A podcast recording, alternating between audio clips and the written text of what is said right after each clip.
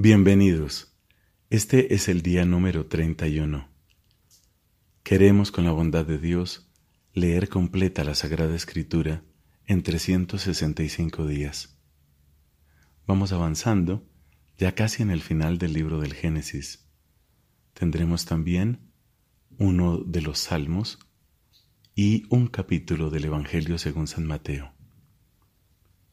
Pidamos con fervor y con humildad la gracia del Espíritu Santo para que esta lectura nos haga bien, que sea Dios mismo escribiendo, inscribiendo su preciosa voluntad en nuestros corazones. En el nombre del Padre y del Hijo y del Espíritu Santo. Amén.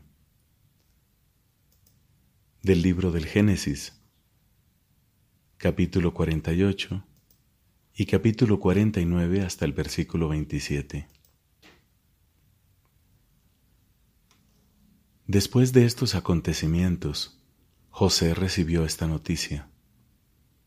Tu padre está enfermo. Entonces llevó a sus dos hijos, Manasés y Efraín, y se hizo anunciar a su padre, Tu hijo José ha venido a verte. Israel, haciendo un esfuerzo, se sentó en su lecho y dijo a José, El Dios Todopoderoso se me apareció en luz en la tierra de Canaán y me bendijo, diciendo, Yo te haré fecundo y numeroso, haré nacer de ti una asamblea de pueblos, y daré esta tierra a tu descendencia después de ti en posesión perpetua. Ahora bien, los dos hijos que tuviste en Egipto antes que yo viniera a reunirme contigo serán mis hijos.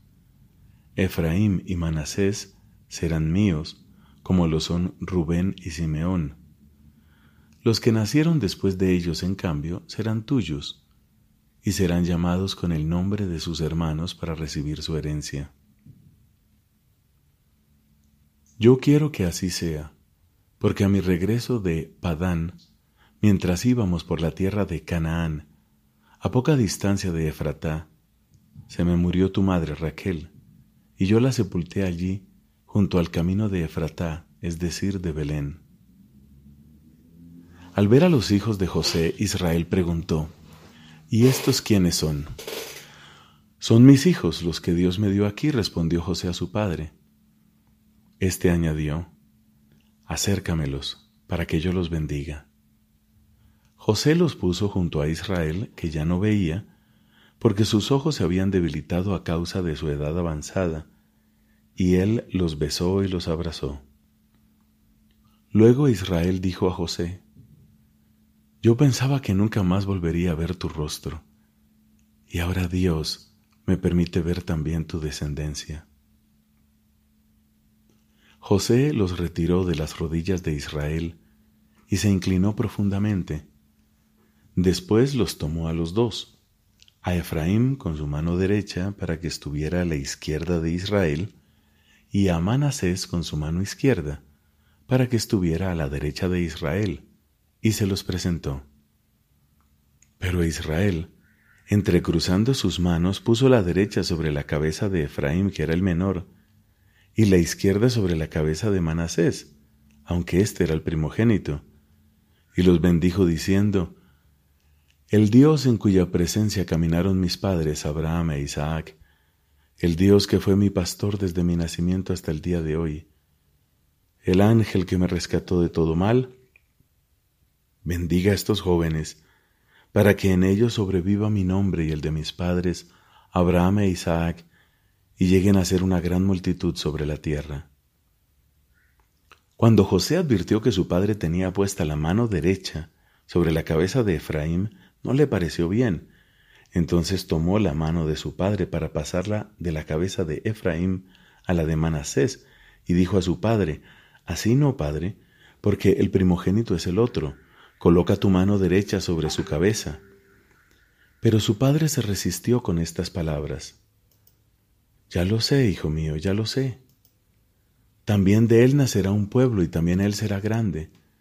Pero su hermano menor lo aventajará y de él descenderán naciones enteras. y aquel día pronunció sobre ellos esta bendición. Por ti Israel pronunciará esta bendición, que Dios te haga como Efraín y Manasés. Y puso a Efraín delante de Manasés. Finalmente Israel dijo a José, Yo estoy a punto de morir, pero Dios estará con ustedes y los hará volver a la tierra de sus padres. Yo por mi parte, te doy una franja de tierra más que a tus hermanos, la que arrebaté a los amorreos con mi espada y con mi arco. Jacob llamó a sus hijos y les habló en estos términos. Reúnanse para que yo les anuncie lo que les va a suceder en el futuro. Reúnanse y escuchen, hijos de Jacob, oigan a Israel su padre. Tú, Rubén, mi primogénito, mi fuerza y el primer fruto de mi vigor, el primero en dignidad y el primero en poder, desbordado como las aguas. Ya no tendrás la primacía, porque subiste al lecho de tu padre, y al subir lo profanaste. Simeón y Leví son hermanos, sus cuchillos son instrumentos de violencia. Que yo no entre en sus reuniones ni me una a su asamblea, porque en su ira mataron hombres y mutilaron toros por capricho. Maldita sea su ira tan violenta y su furor tan feroz. Yo los repartiré en el país de Jacob y los dispersaré en Israel. A ti, Judá, te alabarán tus hermanos. Tomarás a tus enemigos por la nuca y los hijos de tu padre se postrarán ante ti. Judá es un cachorro de león. Has vuelto de la matanza, hijo mío.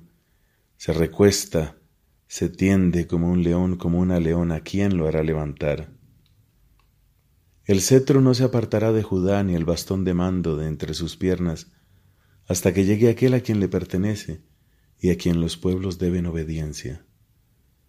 Él ata su asno a una vid, su asno de pura raza a la cepa más escogida, lava su ropa en el vino y su manto en la sangre de las uvas sus ojos están oscurecidos por el vino y sus dientes blanqueados por la leche. Zabulón habitará en la ribera del mar que servirá de puerto a las naves, y sus fronteras llegarán hasta Sidón. Isaacar es un asno vigoroso, recostado entre sus alforjas. Al ver que el lugar de reposo es bueno y el país muy agradable, doblega sus espaldas a la carga y se somete a un trabajo servil. Dan juzgará a su pueblo como una de las tribus de Israel. Él es una serpiente junto al camino, una víbora junto al sendero, que muerde los talones del caballo, y así el jinete cae de espaldas. Señor, yo espero tu salvación. Bandas de salteadores asaltarán a Gad, pero él a su vez los asaltará por detrás. Hacer tendrá comidas deliciosas y ofrecerá manjares de reyes. Neftalí es una sierva suelta que da hermosos cervatillos. José es un potro salvaje, un potro salvaje junto a una fuente, un asno salvaje sobre una ladera. Los arqueros lo hostigaron, le arrojaron flechas, lo acosaron, pero los arcos permanecieron rígidos y se aflojaron los brazos de los arqueros por el poder del fuerte de Jacob, por el nombre del pastor la roca de Israel. Por el Dios de tu Padre que te socorre, por el Dios Todopoderoso que da sus bendiciones, bendiciones desde lo alto del cielo, bendiciones del océano que se extiende por debajo, bendiciones de los pechos y del seno materno, bendiciones de las espigas y las flores, bendiciones de las montañas seculares, delicias de las colinas eternas, que desciendan sobre la cabeza de José, sobre la frente del consagrado entre sus hermanos. Benjamín es un lobo rapaz. Por la mañana devora la presa y a la tarde divide los despojos. Palabra de Dios, te alabamos Señor. Salmo número 30 Salmo, canto para la dedicación del templo de David. Yo te glorifico, Señor, porque tú me libraste y no quisiste que mis enemigos se rieran de mí. Señor Dios mío, clamé a ti y tú me sanaste. Tú, Señor, me levantaste del abismo y me hiciste revivir cuando estaba entre los que bajan al sepulcro. Canten al Señor sus fieles, den gracias a su santo nombre, porque su enojo dura un instante y su bondad toda la vida. Si por la noche se derraman lágrimas, por la mañana renace la alegría. Yo pensaba muy confiado, nada me hará vacilar. Pero eras tú, Señor, con tu gracia el que me afirmaba sobre fuertes montañas, y apenas ocultaste tu rostro quedé conturbado. Entonces te invoqué, Señor, e imploré tu bondad. ¿Qué se ganará con mi muerte o con que yo baje al sepulcro? ¿Acaso el polvo te alabará o proclamará tu fidelidad? Escucha, Señor, ten piedad de mí. Ven a ayudarme, Señor. Tú convertiste mi lamento en júbilo, me quitaste el luto y me vestiste de fiesta, para que mi corazón te cante sin cesar Señor Dios mío, te daré gracias eternamente. Padre, te da gloria a tu Hijo en el Espíritu Santo, como era en el principio, ahora y siempre, por los siglos de los siglos. Amén.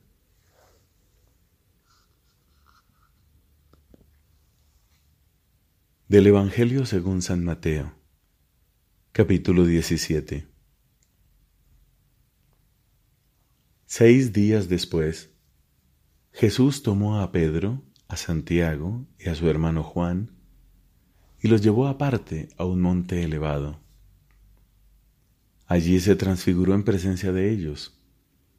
Su rostro resplandecía como el sol, y sus vestiduras se volvieron blancas como la luz. De pronto se les aparecieron Moisés y Elías hablando con Jesús. Pedro dijo a Jesús, Señor, qué bien estamos aquí. Si quieres, levantaré aquí mismo tres carpas, una para ti, otra para Moisés y otra para Elías.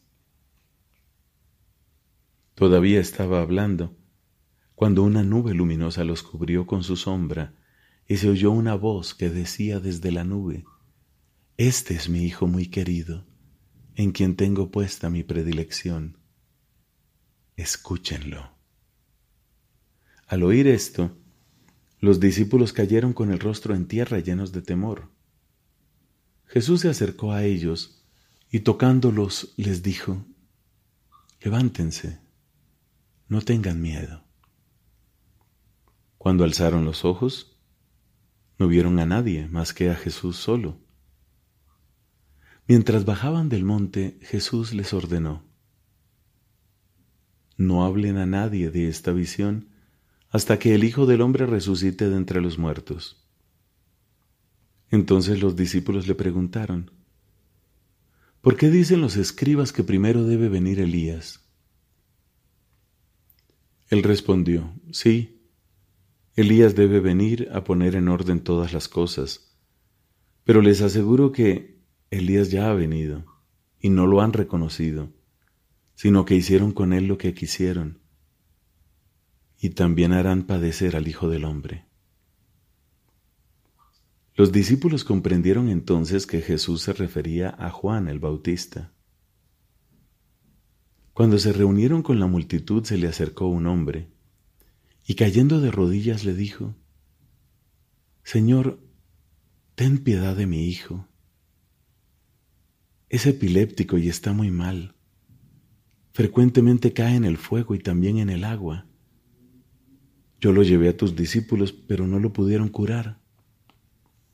Jesús respondió, Generación incrédula y perversa, ¿hasta cuándo estaré con ustedes? ¿Hasta cuándo tendré que soportarlos? Tráiganmelo aquí. Jesús increpó al demonio, y éste salió del niño que desde aquel momento quedó curado. Los discípulos se acercaron entonces a Jesús y le preguntaron en privado, ¿por qué nosotros no pudimos expulsarlo? Porque ustedes tienen poca fe, les dijo. Les aseguro que si tuvieran fe del tamaño de un grano de mostaza, dirían a esta montaña, trasládate de aquí allá. Y la montaña se trasladaría y nada sería imposible para ustedes. En cuanto a esta clase de demonios, no se los puede expulsar sino por medio de la oración y del ayuno. Mientras estaban reunidos en Galilea, Jesús les dijo, El Hijo del Hombre va a ser entregado en manos de los hombres. Lo matarán y al tercer día resucitará. Y ellos quedaron muy apenados. Al llegar a Cafarnaum, los cobradores del impuesto del templo se acercaron a Pedro y le preguntaron, ¿El maestro de ustedes no paga el impuesto? Sí, lo paga, respondió. Cuando Pedro llegó a la casa, Jesús se adelantó a preguntarle, ¿Qué te parece, Simón? ¿De quiénes perciben los impuestos y las tasas los reyes de la tierra? ¿De sus hijos o de los extraños? Y como Pedro respondió, de los extraños, Jesús le dijo, eso quiere decir que los hijos están exentos.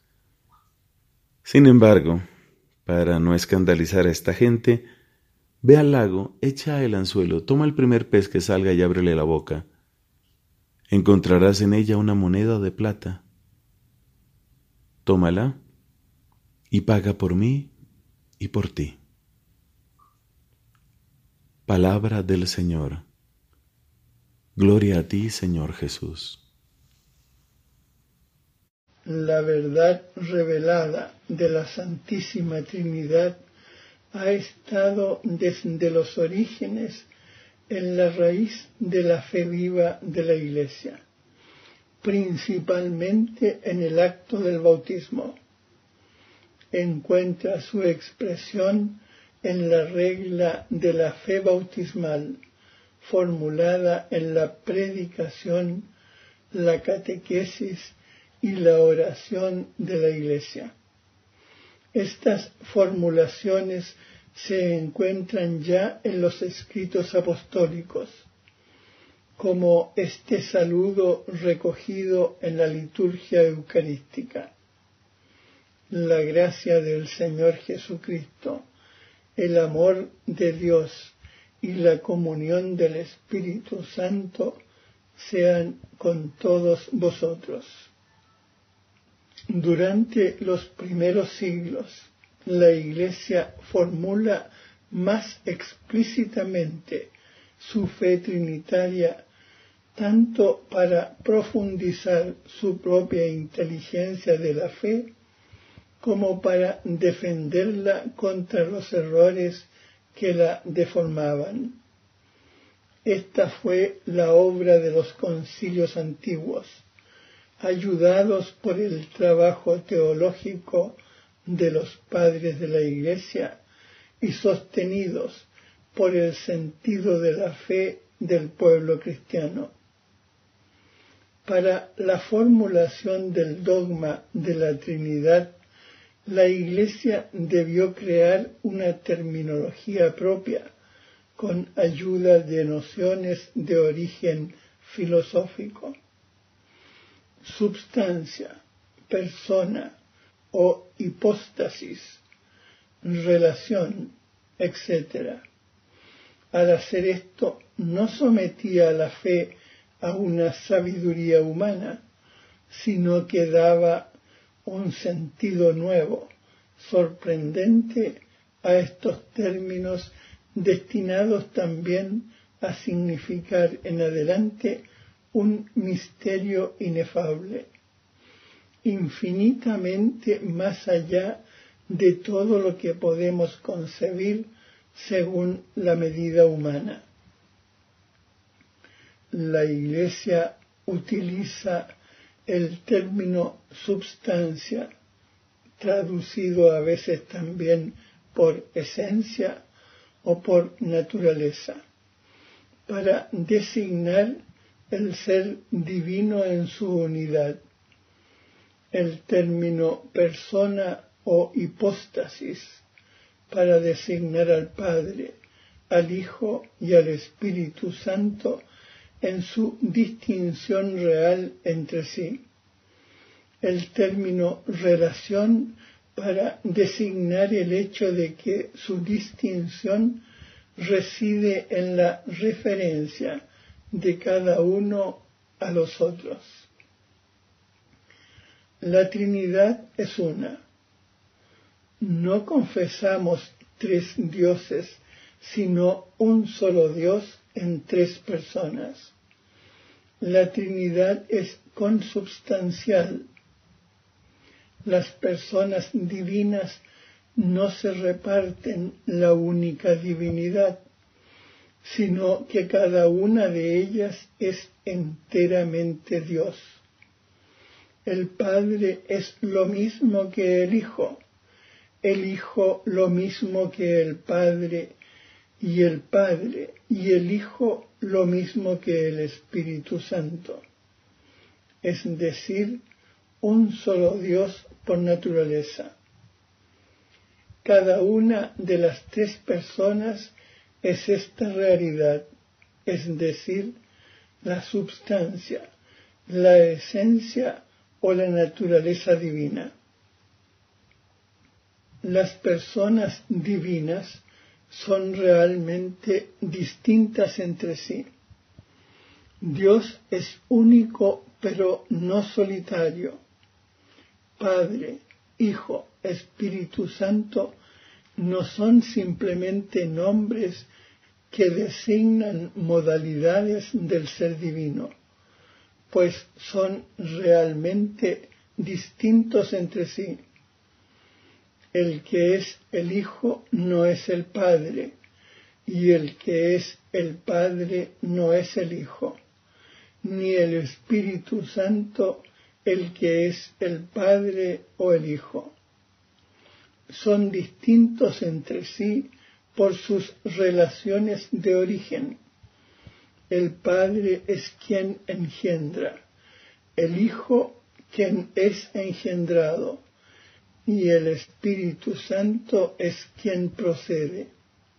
La unidad divina es trina. Las personas divinas son relativas unas a otras. La distinción real de las personas entre sí, porque no divide la unidad divina, reside únicamente en las relaciones que las refieren unas a otras, en los nombres relativos de las personas, el Padre es referido al Hijo, el Hijo lo es al Padre, el Espíritu Santo lo es a los dos. Sin embargo, cuando se habla de estas tres personas, considerando las relaciones, se cree en una sola naturaleza o substancia. En efecto, en Dios todo es uno, excepto lo que comporta relaciones opuestas. A causa de esta unidad, el Padre está todo en el Hijo, todo en el Espíritu Santo. El Hijo está todo en el Padre, todo en el Espíritu Santo. El Espíritu Santo está todo en el Padre, todo en el Hijo. A los catecúmenos de Constantinopla, San Gregorio Nacianceno, llamado también el teólogo, confía este resumen de la fe trinitaria. Ante todo, guardadme este buen depósito, por el cual vivo y combato, con el cual quiero morir, que me hace soportar todos los males y despreciar todos los placeres. Quiero decir la profesión de fe en el Padre y el Hijo y el Espíritu Santo. Os la confío hoy. Por ella os introduciré dentro de poco en el agua y os sacaré de ella. Os la doy como compañera y patrona de toda vuestra vida. Os doy una sola divinidad y poder, que existe una en los tres y contiene los tres de una manera distinta. Divinidad sin distinción de substancia o de naturaleza, sin grado superior que eleve o grado inferior que abaje. Es la infinita con naturalidad de tres infinitos, cada uno considerado en sí mismo es Dios todo entero, Dios los tres considerados en conjunto. No he comenzado a pensar en la unidad cuando ya la Trinidad me baña con su esplendor.